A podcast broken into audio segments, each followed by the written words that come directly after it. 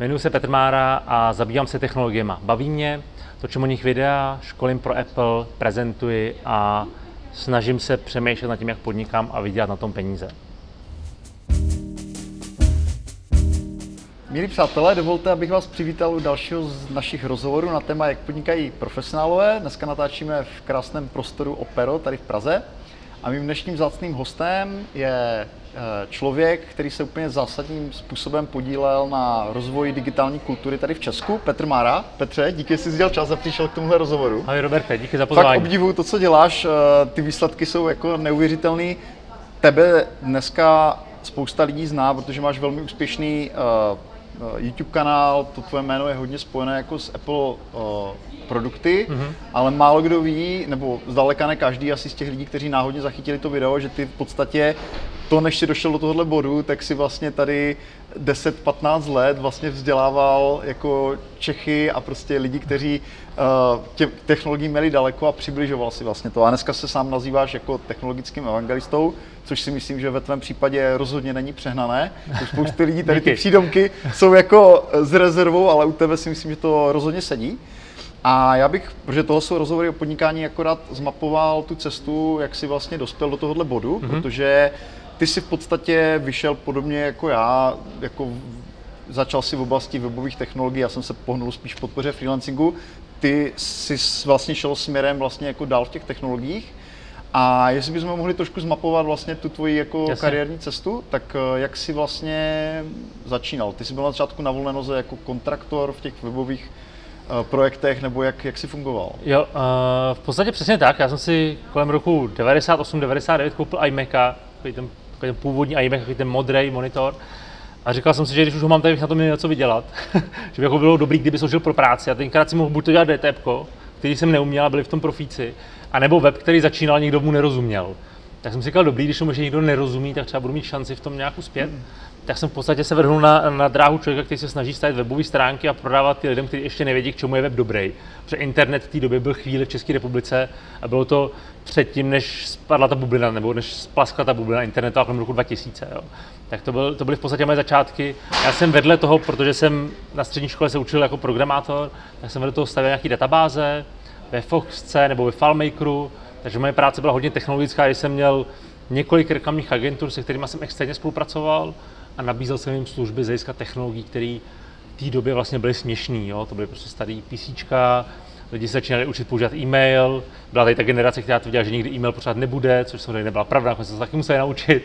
Jo? Tak tady v, tý, jako, tady v tom prostředí jsem došel k závěru, že by bylo fajn jako, nějak jako fungovat. Já jsem dělal při škole, byl jsem dva týdny na začátku zaměstnán v jedné agentuře, pak jsme se domluvili, že pojedeme na živnosták, já jsem vlastně začal podnikat. Byl takový mm. trošku švart systém na začátku, jo. protože jsem došel k závěru, že když budu podnikat a budu na živnosták, tak je to pro mě výhodnější, než budu zaměstnaný tady jsem jako začal podnikat, protože to bylo jako ekonomicky lepší, mm-hmm. ale, ale to byl vlastně úplně ten start, kdy jsem se vrhnul do té oblasti a protože mě bavily technologie, tak to, co si v technologiích mohl dělat, bylo prostě stavit weby. Jo, protože jo. to prostě bylo pole neoraný. Uh, takže si vlastně nějakou dobu v podstatě byl takový jako kontraktor, dodával, hmm. dodával to. Jako, uh, Kdy byl takový nějaký jakoby první bod, kdy se začal nad tím podnikáním jako zamýšlet nějak jako víc jako, řekněme, strategicky, nějak jako kam to, kam to směřovat, jo? Že vlastně asi se, uh, teda musel si mít nějaké jakoby přesahové zájmy, které tě vlastně od těch technologií v konečném důsledku odvedly, že? Protože spousta lidí v tom oboru začne, ale tím, že jako řešíš ty technologie, řešíš vlastně tu technickou stránku věci, tak už tam jako i skončí, že jo? Prostě mm, se specializují mm, víc a víc na nějaké prostě, já nevím, ať už jsou to jako jazyky nebo nějaké mm, jako frameworky, řekněme. Mm. Takže jakoby, co byl ten bod, kde ty jsi jako jednak řekl, že jsi vlastně asi, teda, nebo že jsi podnikatel, a že vlastně máš jako nějakou větší vládu nad tím, jako kterým směrem půjdeš a začal si to nějak realizovat, jako kde bylo, kde bylo takové nějaké to sebeuvědomění. Jo, zajímavá otázka. Já jsem to na začátku bral čistě pragmaticky. Chci jako svobodu. Jako většina lidí, přesně. Jo, prostě chci, chci vydělávat peníze, hmm. chci mít svobodu. Nakonec ono zjistí, že pracuješ víc, než kdyby jsi byl zaměstnaný, ale to jsem tenkrát ještě nevěděl, jo? protože pokud máš nějakou pracovní morálku, tak vlastně jako pracuješ hodně, jo? protože víc pracuješ, víc vyděláváš. Takže já jsem jako naopak pracoval jako hodně, včetně víkendu a myslel jsem si, že to je ten správný přístup. Ale bylo to úplně pragmatické a vůbec jsem jako nepřemýšlel nějakou strategii. Prostě byli klienti, kteří chtěli stavit weby a je stavěl a prostě život šel jako v klidu dál. Měl jsem pocit, že si vydělám víc, než bych byl zaměstnaný, takže člověk má čas na cestování a takové jako příjemné věci kolem toho. A nějak jsem to neřešil, ale vlastně to, co mě k technologiím přivedlo, byl Mac. A já jsem se k němu zase začal vracet tím, že jsem jako vždycky programoval a pak jsem potřeboval nějaký jako si odpočinout, tak tenkrát začínal macOS ten, jako by ta nová verze operačního systému, tak jsem si s tím hrál, zkoušel jsem, co to umí a snažil jsem se poznat to je z hloubky, což nebylo vůbec biznisový, to bylo fakt jako koníček, prostě baví mě technologie, já chci vědět, jak to funguje, protože já jsem nebyl nikdy moc dobrý programátor, já nejsem dobrý programátor a bohužel jsem to zjistil nebo naštěstí jsem to zjistil brzo, protože jsem začal spolupracovat s pár lidma, protože některé projekty už jsem nezvládal a viděl jsem, jak oni jsou dobří mm-hmm. a já tam neměl ten progres. Já jsem prostě věděl, že se nikdy dostanu na jejich úroveň. To prostě byly špičky, kteří fakt rozuměli kódu uvnitř. Já jsem byl ten trik, člověk, který si našel skripty na webu a začal plácat dohromady a, a zkoušel, mm-hmm. jestli fungují. Já jsem nebyl v hloubce, co se týče kódování. Ale šel jsem docela hloubce, do, do hloubky získat Macu, protože mě to bavilo. A po určitý době jsem vlastně byl schopen podnikat tady v té rovině, to znamená, dělám něco sám pro klienty, mám k sobě lidi, kteří mi s tím začínají pomáhat, to znamená, deleguju a říkám si, jo, to není vůbec blbý, najednou mám víc času na jiné věci a čas můžu házet někam jinam a vydělávat z toho rozdílu, prostě jednoduchý jako biznisový plán. A říkám si, to je dobrý, a vedle toho jsem se hrál s tím Macem.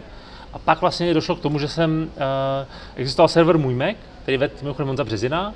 Mm-hmm. Tam byl člověk, který se jmenoval Martin Ler, strašně chytrý člověk, který rozuměl Macům, ale po určitý době skončil z pozice šéf a oni hledali náhradníka. Já jsem tenkrát vlastně, tenkrát jsem mu neznal, ale napsal jsem mu, nebo jsme se potkali a říkám, hele, já bych to rád dělal, mám takové, takové podmínky, pokud to dává smysl, tak do toho pojďme. Jakože ta pozice byla vypsaná a ty si se o tom dozvěděl. Ano, a já jsem o ní usiloval.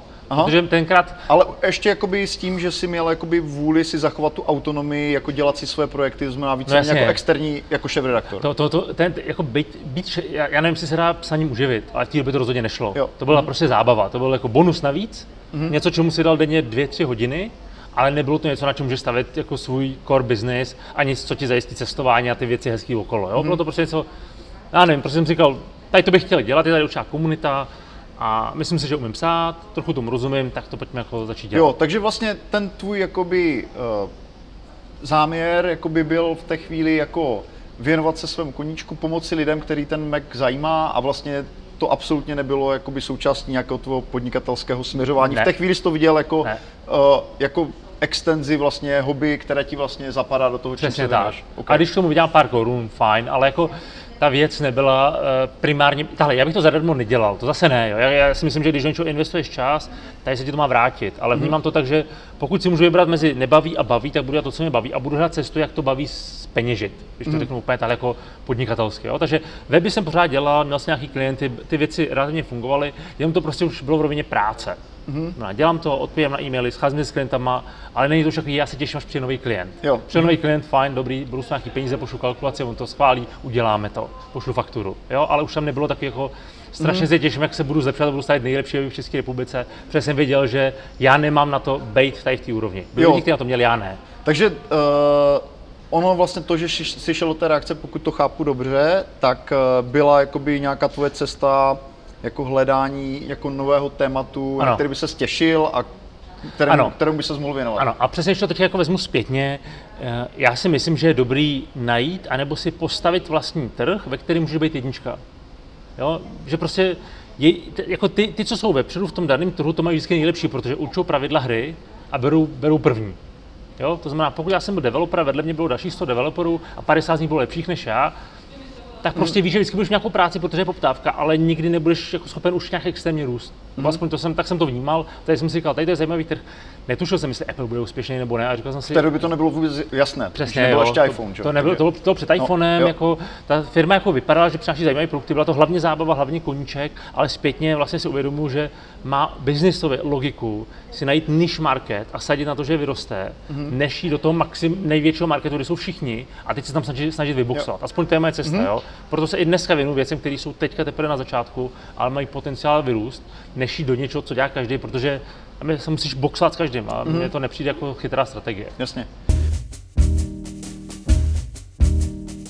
Uh, takže vy jste se na tom projektu potkali s Honzou Březinou a součástí toho bylo, že jste začali natáčet i ten Digit, mm-hmm. což bylo teda jakoby součástí té, toho jako redakčního procesu, anebo to byla vaše aktivita, kterou jste rozjeli ještě jakoby paralelně? To, to bylo v podstatě paralelní, jo. Tam, eh, tam to bylo tak tenkrát, eh, že byl iPod, eh, začaly existovat podcasty, a já jsem měl podcast, který se jmenoval Dignation. My se dva kluci, Kevin Rose a jméno to už si nepamatuju, ale ten Kevin Rose byl důležitý, ten mě jako bavil, jak přemýšlí a seděli dva pili pivo a mluvili o technologiích.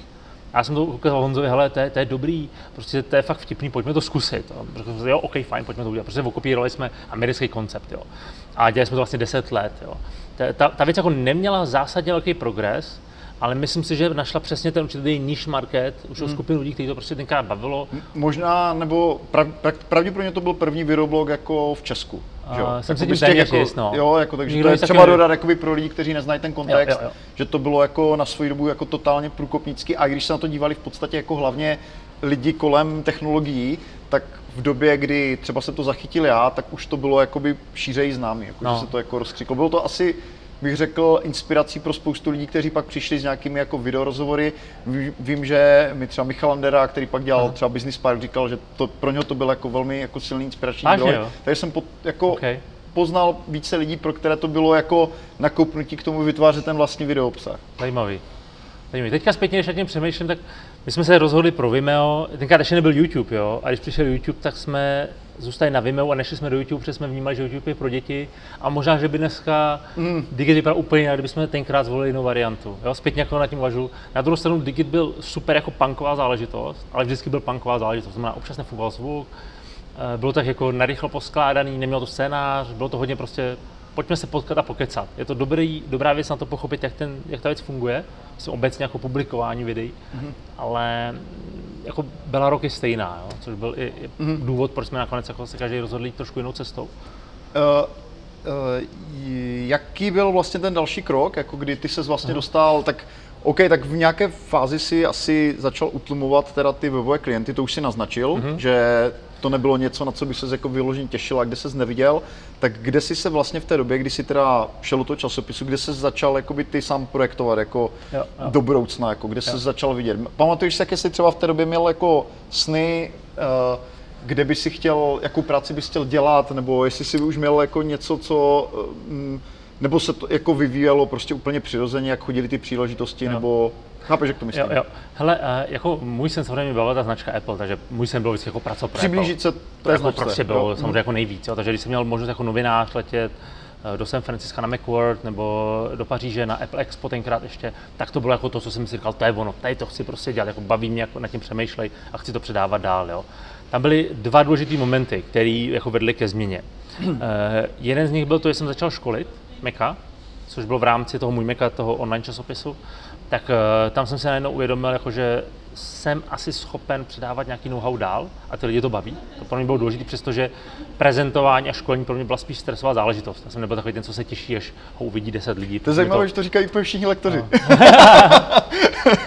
Ještě jsem nepotkal lektora, který mi řekl, jo, to bylo úplně jako od začátku jednoduchý, jo. Což možná Takže- vede té takže pokoře těžký, jo? nějaký, Aha, jo? A jo. Víš, jako, že vlastně nad tím přemýšlíš, jo? A proto se možná i zlepšíš. Víš? Pomáhal ti někdo jakoby mentorsky, řekněme, nebo jsi učil Já nevěděl sám koho. Já jsem nevěděl, Ok. koho se zeptat, tak jsem to prostě dělal jako podle sebe. Mhm. Mm-hmm. Pak jsem, to, to byla jedna věc, já jsem pak začal spolupracovat s tou značkou a tam jsem viděl, jak oni staví, jak designují workshopy a to mě samozřejmě hodně inspirovalo. A v té době, než jsem začal spolupracovat s Applem, to bylo fakt jako podle sebe. Mm-hmm. Ta prostě klasika, vezmeš PowerPointový slide, nahážeš tam bullet pointy a Co jdeš. byl jejich princip teda, jako těch workshopů, jako jak, to, jak oni to dělali, co tě tam jako Tak to uhranovalo? oni. A já se pak teda vrátím ještě, k do, že to dopovím, jo, ale Mhm. já jsem pak pro Apple začal mimo jiné dělat edu a sales workshopy a ty jsou hodně interaktivní, hodně nutíš lidi něco dělat, nad tím mám přemýšlet, takže najednou jako víc řídíš, není to o tom, já, jenom já něco říkám, ale vedeš víc diskuzi, Mhm. to je první věc. A druhá věc, eh, to jak pracuji se slidem a s informacemi, že, že prostě slide není ta důležitá informace, slide je nepodstatný, ten speaker je důležitý, jak ty věci předává. Je to hodně o příbězích samozřejmě, konkrétních příkladech, nemluvit technicky, protože Apple neprodáváš technickým lidem, Apple prodáváš lidem, kteří chtějí už si jednodušší život a jsou ochotní si za to zaplatit.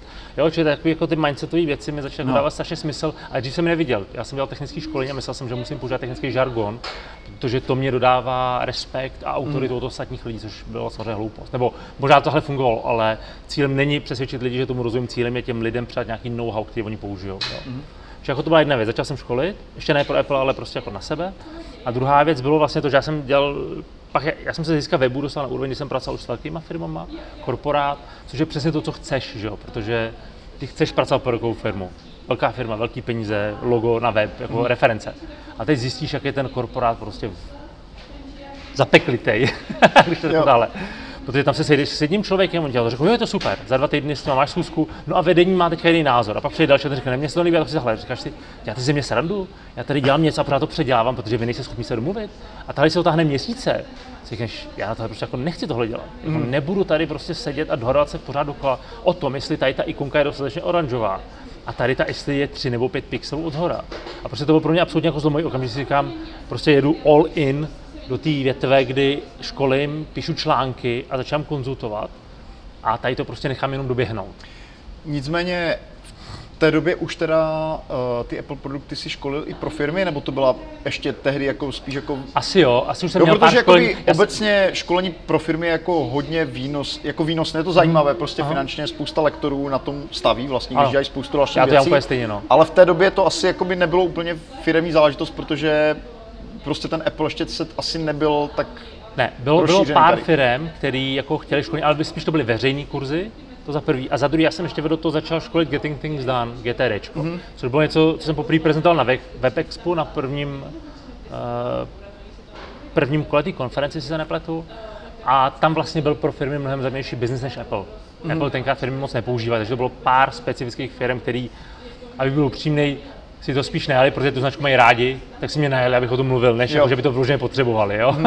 abych byl upřímný. Ale GTD lidi začali řešit reálně, protože to začala se blížit krize a lidi už jako cítili, hele, možná potřebuji přemýšlet, jak pracuji s časem a s prioritama. v té době to navíc ještě nebylo certifikovaný, že teďka už Přesně tak, teď už to vlastně Jo. jako nejde, jo? nebo teď je, eh, teď je ta věc pod certifikátem, ale tenkrát to bylo tak jako trošku punkový období v tomhle směru.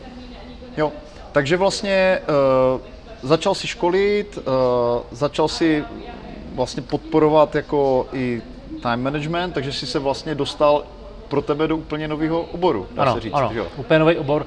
A já jsem mu nerozuměl, já nevěděl, jak to funguje. Já nevěděl, kolik se mám říct za hodinu. Mhm. To je prostě úplně jako střílíš to od boku a nevíš, co ti napíše klient. Bojí se, ti napíšou, my, my vás nechceme, teď to někomu řeknou, co se už nevozvou. Víš, je to prostě úplně jako pole neoraný, tak jako postupně jako se snažíš pracovat s cenou, s nabídkou, co ty lidi chtějí. Mhm. To, toho bychom se možná mohli na chvilku zastavit, jako jaká byla mm, ta tvoje prvotní cenotvorba, řekněme Mhm. v tomhle.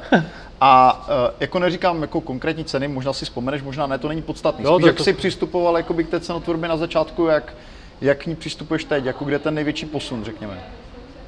Jestli si to předtím jako uh, účtoval jako za den školení nebo Jasně. za hodinu? Já, já jsem konzult- účtoval den školení, prodával jsem to jako balíček, to znamená celodenní školení, vlastně bylo jedno, jestli to pět nebo šest hodin, prostě byl to celý den. Mhm. Mm-hmm. A vlastně jsem nejdřív vycházel z těch školení pro můj Mac, což se uh, na začátku pohybovalo za pár tisíc, pak to bylo pro mě nějakých 10 tisíc za den, něco takového, plus minus, mm-hmm. jo, jako tréninkový den. A to je to, s čím jsem začínal. A vlastně jsem to začal nabízet klientům, někteří byli jako se zbláznil, některý jo, v pohodě. Najednou si, že vlastně cena je virtuální pojem, cena je, cena je věc hodnoty, že jo? Mm-hmm. jo? Pro někoho můžeš mít hodnotu 100 tisíc, pro někoho máš hodnotu 3 tisíce. Prostě je to, Jo. jako jde o to, jaký produkt nabízíš a jaký je cíl toho produktu. Jo? Čili já jsem jenom prostě začal pracovat na této úrovni, Uh, nechodil jsem s cenou dolů. Byla taková ta doba, kdy lidi slevy, krize, dejte nám slevu 50%. A já jsem na to tenkrát naštěstí moc nehrál a jsem za to rád, protože já nemám rád slevy. Já jsem tady tím hodně ovlivněný Applem, jo. Mně se vlastně líbí dělat prémiovou věc za prémiovou cenu a když chcete slevu, mm-hmm. tak jako můžeš se bavit o nějaký, jako, nějakým díl. Pro ty lidi je ten tvůj videoblog třeba, že? Prosím? Jak- Pro ty lidi je ten videoblog třeba, že Přesně máš tak. prostě něco, co jako děláš pro lidi, kteří prostě Přesně si tak. nemůžou dovolit tě platit jako Jasně, to je, to je zdarma, koukněte se na to, co chcete, Jo. ale pokud chcete trénink, tak to prostě zaplatíte, nebo to nezaplatíte, tak je v pořádku. Mhm. Jo? Vlastně dneska už nad tím přemýšlím tady, tady tu úrovní a vlastně eh, tenkrát třeba vznikaly takové ty věci, že lidi školili za kafe nebo za, jako, vlastně za směšné částky, aby se někam posunuli. A já jsem vlastně rád, že jsem tady tím neprošel a relativně tu cenu, cenu jsem měl vysokou hned od začátku, protože prostě nemusíš obhajovat zvýšení. Mm-hmm. Jestli mi rozumíš, jo? Mhm. Jo, prostě, že začneš na nízký částce a pak to tlačíš nahoru, tak si tomu klientovi to nějak jako musíš vysvětlovat a já jsem nikdy jako klientovi to jako nevysvětloval, protože jsem řekl, ta cena je takováhle. Mm-hmm. Jestli, jestli se vám to jako, samozřejmě se bojí, že to nevezmou, nebo že ti řeknou, že to je drahý. Ale Jo. pak už jako není krok zpátky. Víš, že, Ale že měl jsi jakoby asi pozici toho, jako řekněme, opinion leadera, Přesně byl tak. jsi v Praze, což je Ano, hodně ano. důležité, protože Praha jako lokalita jako na školení asi jako nejdůležitější, že jo? A i celkově pro freelancery je hodně významné to město. Ta, tam jenom k tomu doplním, jo. Já Aha. jsem, jenom, já jsem si tady budoval market, trh, který tady nebyl. Rozumíš? Tak si Mhm. můžeš nastavit co jako chceš, Jo, jo. jo. Prostě definuješ ji, jo. Zase, kdybych začínal v situaci, když kolem Windows stroje a je tady dalších 10 certifikovaných lidí od Microsoftu, tak jsem Jo. v pasti, protože ten první se dá takovou cenu, já na ní nemůžu šáhnout, já musím jít na polovinu, abych šel proti němu, ale na Mac tady to nebyl. Jasně. A ještě navíc je tam to spojení s tím, že ty Apple produkty teď už jsou možná třeba jako dostupnější cenově, ale byly prostě drahé, Ano. takže, takže vlastně ti lidi byli asi připraveni jakoby platit vyšší cenu. Ty se vlastně dostal i na tu jakoby mezinárodní úroveň, to školení, to následovalo jakoby záhy po tomhle, jakože si se uh, snažil vlastně přednášet jako v zahraničí, nebo jak, jak, Jo. jak proběhl tady tenhle ten Hele, já, já měl strašnou kliku, že jsem fakt jako chytil niche market úplně, když byl nulový, což byl Apple. Jo? Prostě já jsem to používal víc, teď už to používám víc jak 20 let, ale trvalo 10 let, než se to někam vůbec trošku dostalo. Jo? Pak přišel iPhone a někdy 28, 29 vstoupil Apple na český trh. Jo? A tady teď to byli dva lidi, Apple byl dva zaměstnanci. A oni potřebovali začít školit prodejce. A neměli nikoho, tak prostě koukli asi na internet, jestli jako někdo rozumí trošku Appleům a vypadl na ně mára. Jo, tak mě prostě jako zvali, mě po, pozvali, já jsem si nějak potkal, udělal jsem nějaký videokol s někým z Londýna, prostě jako jsme si povídali o tom, já jsem z hlediska salesu neměl žádný know-how, jako já jsem školil lidi, jak prodávat a nikdy jsem nic neprodal, jako na úrovni retailu, jo. Takže mi pokládali nějaké otázky, vůbec jsem nevěděl, co se ptají, tak jsem to nějak jako to, a asi mě vzali, protože neměli na výběr, se obávám, jako, Jo. že, že, neměl jsem to know-how na tu pozici, já jsem extrémně dobře rozuměl Macu. To jako té době tady nebyl nikdo, kdo byl schopen prezentovat a rozumět tomu jako já. To bylo, to bylo unikátní. A neměl jsem sales. A mě došli k závěru, dobrý, tak on rozumí té technické stránce, tak ho naučíme sales a bude tady jako trenér. Jo? A našli ještě dva lidi, takže jsme byli tři sales trenéři pro Českou republiku. Jeden pak nějakým jsem jako odpad, takže jsme tady byli pak dva lidi, kteří v podstatě začali lokálně trénovat lidi, jak v retailu prodávat Apple produkty. Já jsem se to musel naučit a byla to strašně cená zkušenost protože prodej je dobrý znát a vlastně mě Apple vytrénoval, jak oni prodávají a přemýšlet prodejem, jak přemýšlet nad zákazníkem. Jo? A pro mě to bylo jako velice cený, jo? to byla jedna rovina. Pak jsem začal dělat pro ně edu segment, vzdělávání, protože přišel iPad a ta značka si uvědomila, že iPad je to něco, co může změnit školství. A ona se rozjela taková aktivita, která se jmenuje uh, iPad in Education, takový event, který byl v rámci Evropy. Ono to fungovalo tak, že z centrály z Londýna vždycky letěli někam do České republiky, do Maďarska a tak dále a potřebovali lokální trenéry. Já jsem byl na jedné akci, která byla v Praze, mm-hmm. tak tam jsem mluvil v angličtině, pak byla v Maďarsku, tam byl další trénink nebo další prezentace a tam byl jeden kluk z Londýna, který mě jako prostě viděl a říkal jsem si, asi jsem se mu líbil tím stylem, jakým prezentuju a v podstatě mi nabídnul, jestli s nima to tour nechci dělat. A můj první vejlet byl do Indie, což byl jako prostě úplně jako jiná planeta, prostě přistane ti letenka do biznisu, letíš do Indie, super hotel, super jídlo, ty vůbec nechápeš, co se to děje najednou, ale tváříš se jako, že to je úplně normální, že protože ne, nemůžeš dát najevo, že prostě jsi úplně mimo ten obor. Já jsem ještě navíc jako nebyl úplně velký odborník na edu, což jsem nikomu neřekl a oni asi předpokládali, že jsem. Naučil jsem se nějakou prezentaci, první nedopadla úplně super, jako nebylo to úplně tak, jak by se ta firma očekávala.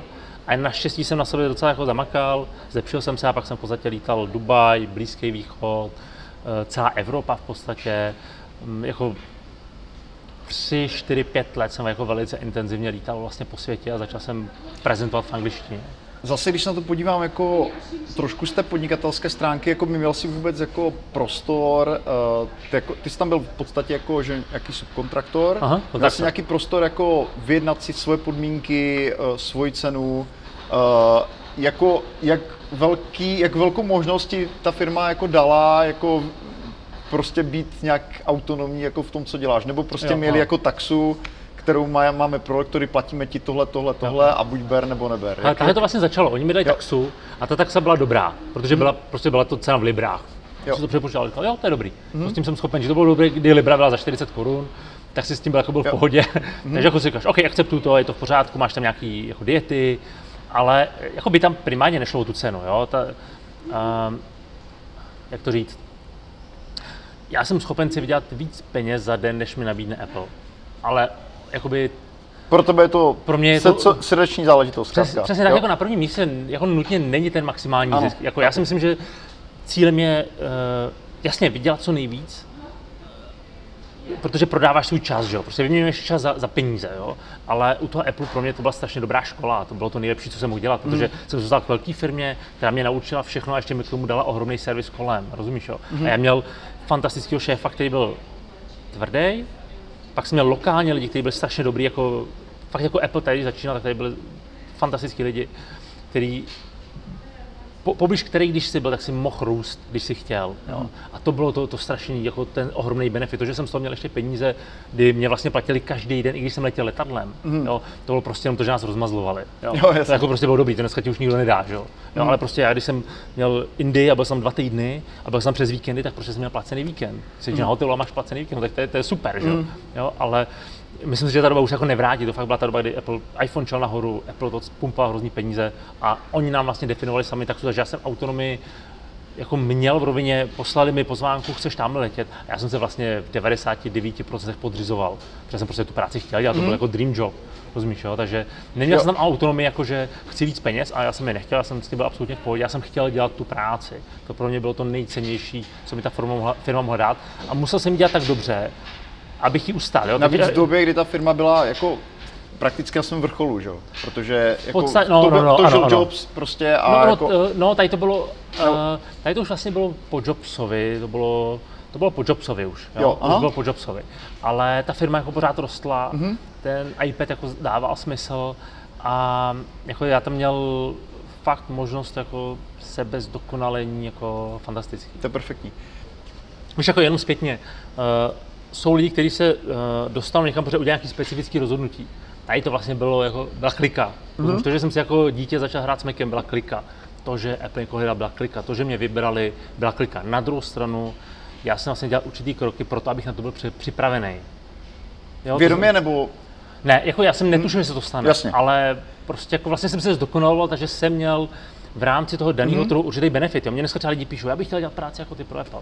Ale oni si neuvědomují, že to není jako o tom, že rok něco děláš a pak tu práci děláš. To je prostě 20 let zatím nějaký práce a myslím si, že pro řadu lidí je velice těžké mě dohnat v tom, co dělám pro Apple. Nechci, mm-hmm. že to je nereálný. Jsou lidi, kteří rozumí technologiím víc než já.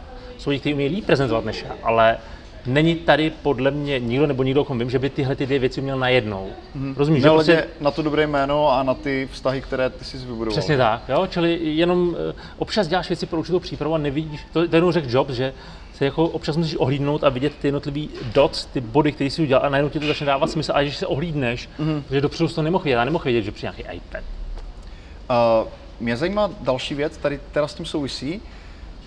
Uh, bez pochyby, že když se dostal vlastně jako k při- těmhletěm příležitostem, tak si možná mohl mít nějakou, nějakou kariérní křižovatku, kdy si možná mohl jít jakoby více do světa a vlastně v podstatě jako opustit Česko. Proč ne? Protože to je asi snadné se z téhle úrovně jako dostat jako do Ameriky nebo pracovat vlastně na trhu, který obecně jako je jako dál a je tam větší poptávka po těchto službách. Takže kdy přišla tady tahle ta křižovatka pro tebe a jak se rozhodoval vlastně v té Mhm. chvíli? Tam, tam byly dvě věci. Já jsem asi po čtyřech letech tohle cestování se začal rozjíždět uh, jakoby nová tour, která byla víc zaměřená na leadership ve školství. A tam já jsem měl první možnost jako do toho naskočit mm-hmm. a já jsem to vlastně tenkrát odmít. A zpětně, když nad tím přemýšlím, um, tak tam by jako byly dva prvky. Jeden byl určitě rodina a druhý byl, že když jako hodně cestuješ, tak si uvědomíš, že se tady máme strašně dobře. A jako já třeba milu, jako jedna z variant, která mohla já to mám vidím stejně, takže chápu. Víš, jako, chceš, chceš žít v Londýně? Jako Londýn je super na víkend, jo, ale chceš tam žít? Ty, ty lidi, kteří já tam vidím, kteří tam jezdí do toho ofisu, dvě hodiny ráno jedou vlakem tam a zpátky, pff, to je strašný, jako, to je peklo. Víš, a to, to je jedna věc. Jo. Druhá věc, jako firmy jako Apple, Google, tě sedřou, jako, prostě, to není o tom, že dělají hromadu peněz a tady jako ne, prostě ty chceš pracovat v firmě, chceš zkušenost, fajn, ale jako my tě nepřeplatíme, jo. Já jsem byl ve specifické pozici jako kontraktor, jo, já jsem nebyl zaměstnanec a tam si vyjednáváš denní taxu, to je jiná hra, ale být zaměstnaný je úplně co jiného. Já bych do toho upřímně nešel, já bych nechtěl být zaměstnaný ve velké firmě jako tal, a nebo na velice specifické pozici a na to já jsem neměl know-how, rozumíš, já jsem se nebyl tak unikátní, aby nemohl najít jinýho máru v rámci Evropy nebo Jasně. světa, jo? takže prostě to, to bylo irrelevantní. A měl jsem vlastně variantu jít do Ázie, jako, asi neříkám, že by to bylo jistý, ale jako byla tam ta cesta otevřená a mohl jsem ní usilovat. Ale a přestože třeba Singapur, Hongkong jsou fantastické místa, prostě jako nechci žít v Singapuru ani v Hongkongu. Je super tam být na tři měsíce, ale nechci tam žít, takže a, e, e, čili, čili, čili rodina a to, jak je tady vlastně strašně dobře, jako tady ten nejlepší místo na světě. Jako. Já nechci odsaď. Uh, takže ty, ty jsi měl vlastně nějaký takový bod jakoby obratu jako zpátky k sobě, tak tady do Česka, takže si pravděpodobně začal uvažovat po, ten, po to, co ten projekt dojel, uh, jak vlastně tu svoji novou zkušenost jako zúročit mm-hmm. vlastně tady pro tu komunitu, kterou jsi měl. Ten Digit v té době vlastně jste dotáčeli asi poslední díly, nebo už, už to bylo jakoby spíš na sklonku, to znamená, ty si v té době uvažoval jak, jako jak, jak dál se posunout? Tam jenom aby dovysvětlil tu situaci. Jo. Já jsem třeba hmm. tak třetinu pracovního roku cestoval, jsem byl mimo, třetinu, a ty dvě třetiny byly, jsem pořád dělal to samý, jo. pořád Apple konzultace, škol jsem lokálně pro Apple, mm-hmm. což dělám pořád, Jo, čili jako, já jsem jako s, Levem praco, s Applem pracoval na několika úrovních. Jo. To jsou technické školení pro Londýn, pak byla ta jako e hmm. pak lokální Apple, Edu, takže jako já mám několik oblastí, jakoby několik klientů v rámci Apple, kterým dodávám své služby. Jo. Tady to dělám vlastní tréninky, konzultace a tak dále. Takže já jsem si, jako, si jenom mixoval, jak chci mezi tím jako přeskakovat a ta jedna noha mi jako odpadla, ta hmm. extrémně cestovatelská a víc jsem se zaměřil na tenhle trh a vlastně i zase je lepší být na jednom trhu někde na špičce, než konkurovat celosvětově. Jo? Prostě mm-hmm. ten svět venku je mnohem náročnější, než být tady dobrý. Jo? Takže prostě i to byl jedno, jako, jedno z kritérií. Takže to byla jedna z věcí, které si taky zvažoval, no, jasně. že bys jako... šel jakoby, s tou tvorbou obsahu vlastně na, do angličtiny. Jasně, jasně. Jo. A třeba tam já strašně litu, že jsem nezačal vydat točit v době, kdy jsem cestoval, protože já jsem mm. fakt jako to, to by se to byly fantastické vlogy, ale jako tam byla jedna rovina, že já jsem vlastně nemohl cokoliv publikovat. Mm-hmm. Že tam byly NDAčko a ty prostě nemůžeš můžeš z těch míst jako měst publikovat, ale nemůžeš z těch konferencí, to je mm-hmm. prostě no go, jo. Takže vlastně ty nemůžeš podat tu svoji práci, nemůžeš o nikomu moc mluvit, mm-hmm. můžeš ukázat fotku z letadla, nebo prostě, jo. že jsi v Tel Avivu, ale nemůžeš jako ukázat, hele, teďka dělám tady tu práci, protože tu chceš prodat dál, že to je tvé reference, mm-hmm. ale nemůžeš vlastně o tom jako úplně mluvit. A tam jako prostě... Tohle vystřihnem potom. Dobrý, aha.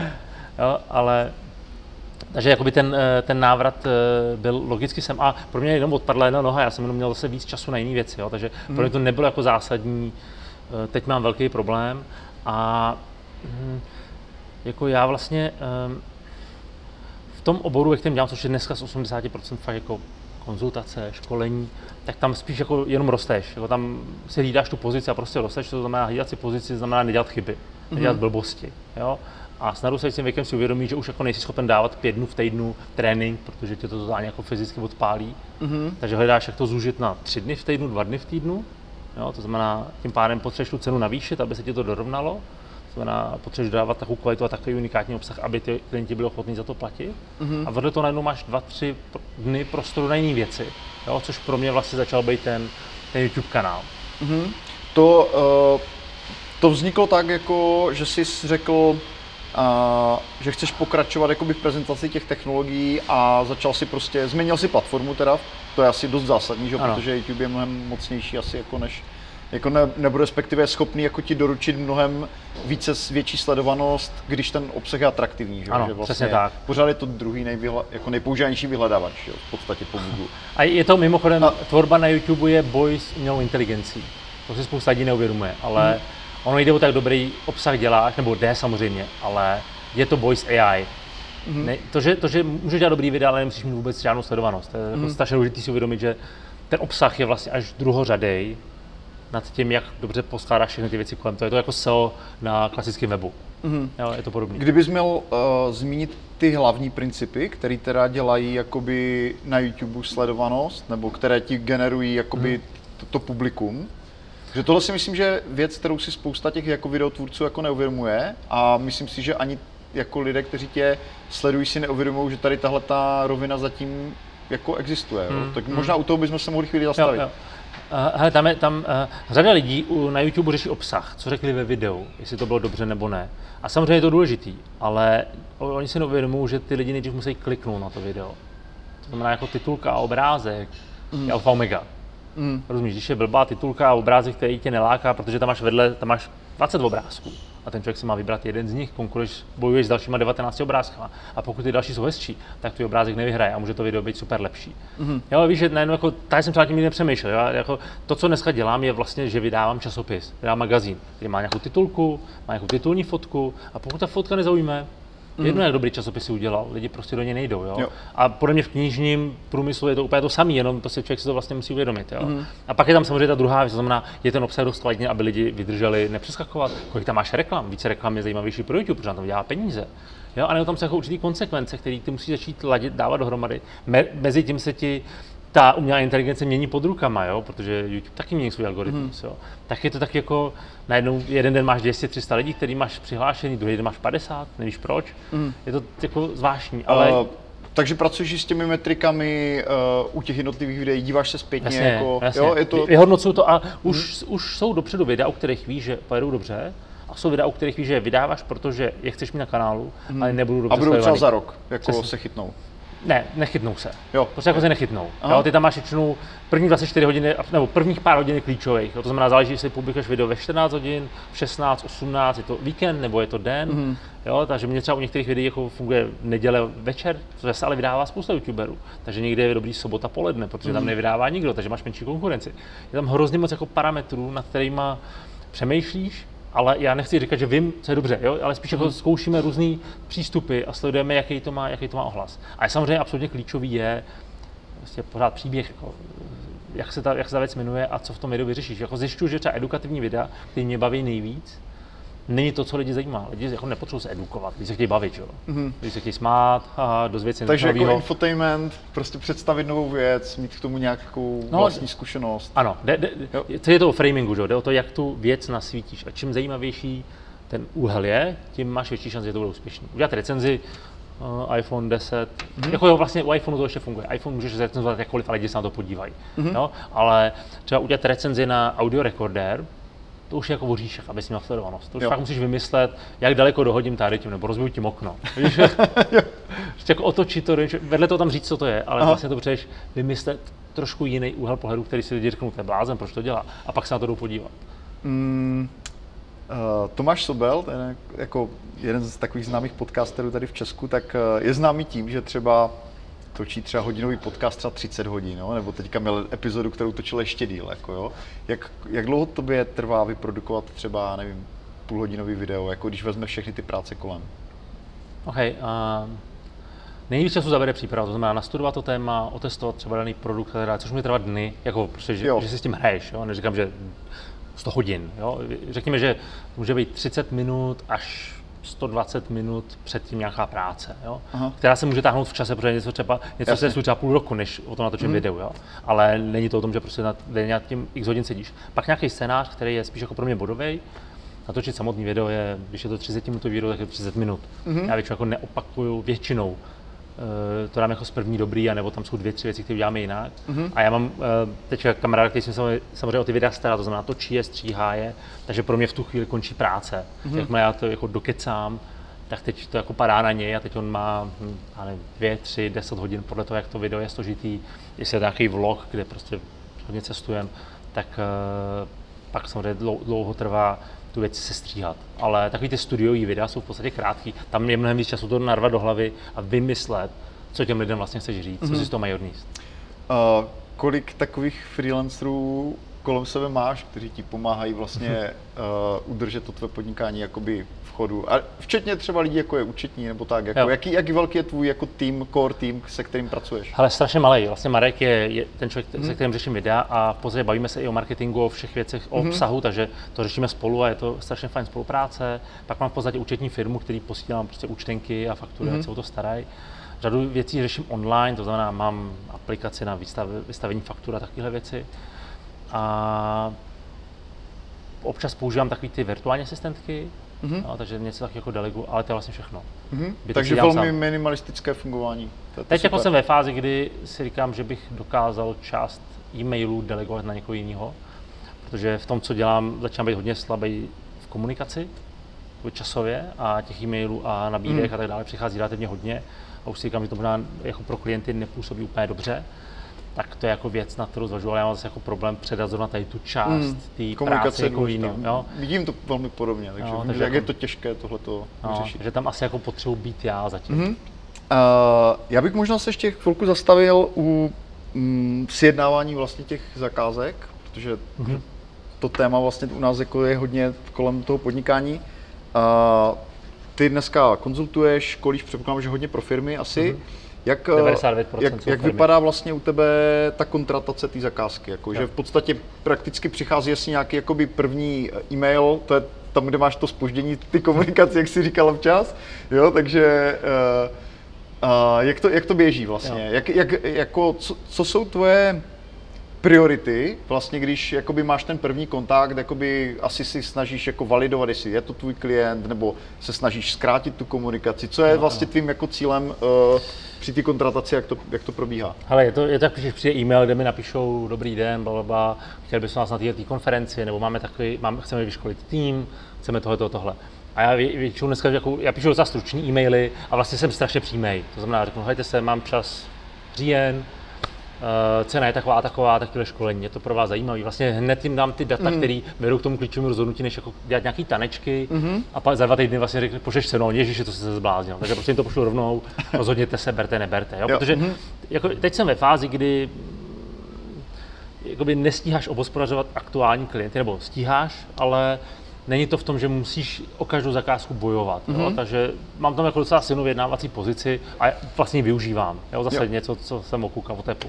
Prostě nastavíš si nějaký pravidla hry a když mm-hmm. to ta druhá strana nevezme, fajn, to jako není nic proti ničemu, ale Uh, na webu ten ceník nemáš, Aha. takže vlastně máš nějaký interní ceník, který si jako udržuješ a ten vlastně, ten jako ten v podstatě jakoby použiješ v momentě, kdy, Jo, kdy na to dojde.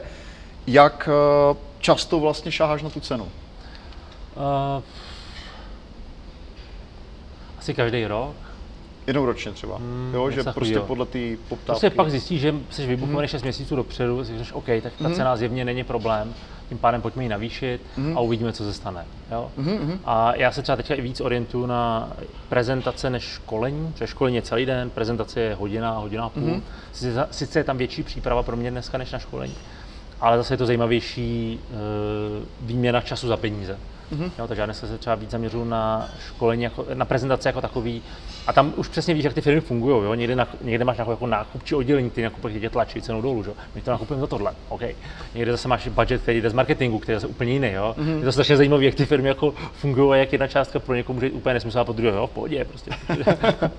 jo? A samozřejmě, já nevím, asi mi přijde, že firmy je pro ně jednodušší obhájit si cenu, když vystoupíš před 500 lidma, než když děláš trénink pro pět lidí. Mm-hmm. A než si jako rozpočítají mezi ty lidi a řeknu si, jo, to je vlastně dobrý. Mm-hmm. Nevím, nevím, jak to funguje, ale vlastně prezentace je teďka něco, čemu se eh, věnuju vlastně víc než dřív. A je to i ten směr, kterým víc chci. To znamená nasát nějaký téma a odprezentovat ho na nějaký konferenci té dané společnosti. Mm-hmm. Mě to baví vlastně úplně nejvíce, tak jako největší zóna. Jo, školení už máš nachozený a když to školení děláš nějakou dobu, eh, je to trošku jako když jdeš do práce. Víš, na co se lidi budou ptát, víš, co jim na to řekneš, není tam taková jako zásadní změna. Prezentace je po každý jako nová hra mm-hmm. s novýma kartama. Uh, já tak jako, jak spouzdálí sleduju Apple, uh, tak mám pocit, že uh, ta firma jako se dostává pod dost velký tlak, že, že vlastně Mhm. jednak hledají produkt, kterým by jako nahradili ten iPhone, který Mhm. jako stagnuje, teďka navíc že jako s Čínou ty vztahy jako nejsou úplně dobrý, takže se řeší, jestli vůbec budou schopni vyrábět v případě, že by tam byla nějaká jako větší obchodní válka, nebo by se to prohlubovalo. A navíc je tam jako z druhé strany tlak vlastně firm jako je Spotify, který vlastně napadají Apple, že se chová jakoby monopolní hráč a že vlastně zneužívá svého postavení vlastně, který má v tom App Storeu. To znamená, uh, i u tebe vlastně jako je vidět, že se jako hodně rozšířil ten mm-hmm. záběr vlastně těch eh, věcí, na které se zaměřuješ. Takže možná pojďme na závěr jako vyjmenovat jako věci, které ti jakoby přijdou teďka vedle toho Apple, jo, který pořád je u tebe jako dominantní a to ti asi dělá i největší jako sledovanost. Ale co jsou jako technologie nebo věci, které tobě přijdou jako nejzajímavější, kde, kde teda by mohli být třeba ti noví Petrové, jo, jako vy za těch 10 let, když se to budou zajímat, Okay. řekněme. Uh, co, co jsou věci, které tě baví a, a kde ty vlastně vidíš jakoby největší, jako nejatraktivnější jakoby potenciál technologický jako do budoucna? A jenom, jenom první věc je asi, eh, z hlediska Apple, jasně vyčerpali ten trh z hlediska iPhoneu a myslím si, že tam nebudou prodávat víc, ale ta věc jako pořád funguje velice dobře a tam je krásně mm. tak, jak to shiftují na ty služby, jo? což je přesně to, co ta, ta, ta analogie. Jo? Navíc můžou asi kupovat další firmy, že? když budou Má jako nutně 200 potřebovat. miliard, který, Jo, jako se kterýma nevědí, co by. Jo. Mm-hmm. Uh, uh, u mě, hele, u mě Apple pro mě bylo nelogický vzdát se toho, co jsem dokázal jako v rámci Apple. Takže samozřejmě pořád je to věc, kterou dělám. Jenom prostě tam není takový progres, ale dělám ji pořád dál, pořád spolupracuju s tou značkou a chci s ní spolupracovat. Hlavně na jedné specifické věci, a to jsou tech series, teď to jsou technologické školení, protože ty mě nejvíc challengeujou, což je dobře. Mm-hmm. Jo, prostě nedělám je moc často, ale to je jako věc, kterou si chci udržet v rámci Apple, takže to je, jako, to je ta jedna rovina. To, to rozšíření jasně jsou školení prezentací, jsou to školení pořád nějakého jako time managementu, osobního růstu, to jsou věci, které mě baví, mind maps, to jsou jako věci, které dělám pořád. To, co teďka uh, rozšířu z hlediska témat, je elektromobilita. Mm-hmm. To je za mě elektromobily jsou ve stejné fázi, jako byl Apple v roku 2000. Mm-hmm. Všichni... Skoupil Teslu vlastně, mm-hmm. že jo? Mhm. Takže jako, uh, víš co, nej, nejlepší na elektromobilitě je, že ty víš, jak to dopadne. Apple si nevidí, jak to dopadne, ale jako elektromobilita tam jiná cesta není.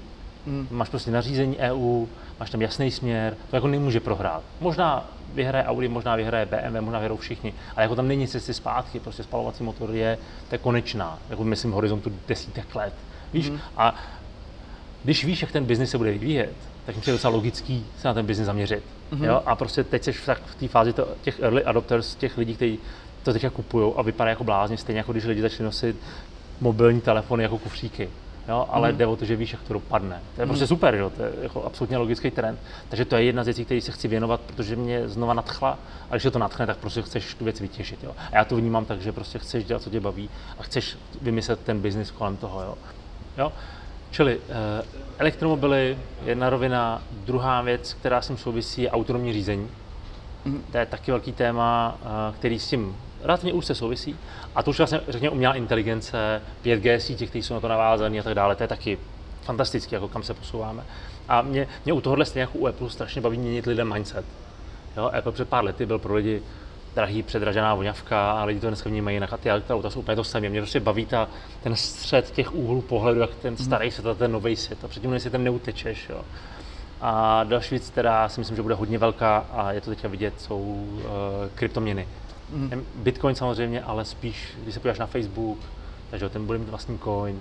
Myslím si, že v budoucnosti Apple bude mít něco podobného a že se jako bude hodně měnit vnímání, co to jsou vlastně peníze a jak s nimi pracujeme, jak s nimi nakládáme.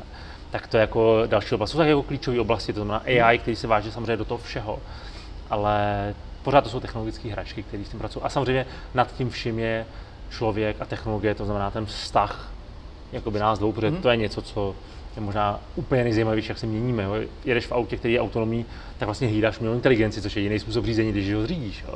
A tam dochází, já nevím, pro mě jako objevování nového světa. To mě baví mm-hmm. teďka hodně. Mm-hmm. Uh, říká Petr Mára. Petře, moc díky, že jsi přišel k tomu rozhovoru. Kdybys chtěl ještě pozvat diváky třeba, já nevím, na nějakou svoji jako otevřenou veřejnou akci, přednášku, cokoliv, nebo Klikněte se ke mně na YouTube a klepněte na tlačítko subscribe. Perfektní. Petře, moc díky. Díky moc. Mějte se hezky. Ahoj, mějte se. Ty také.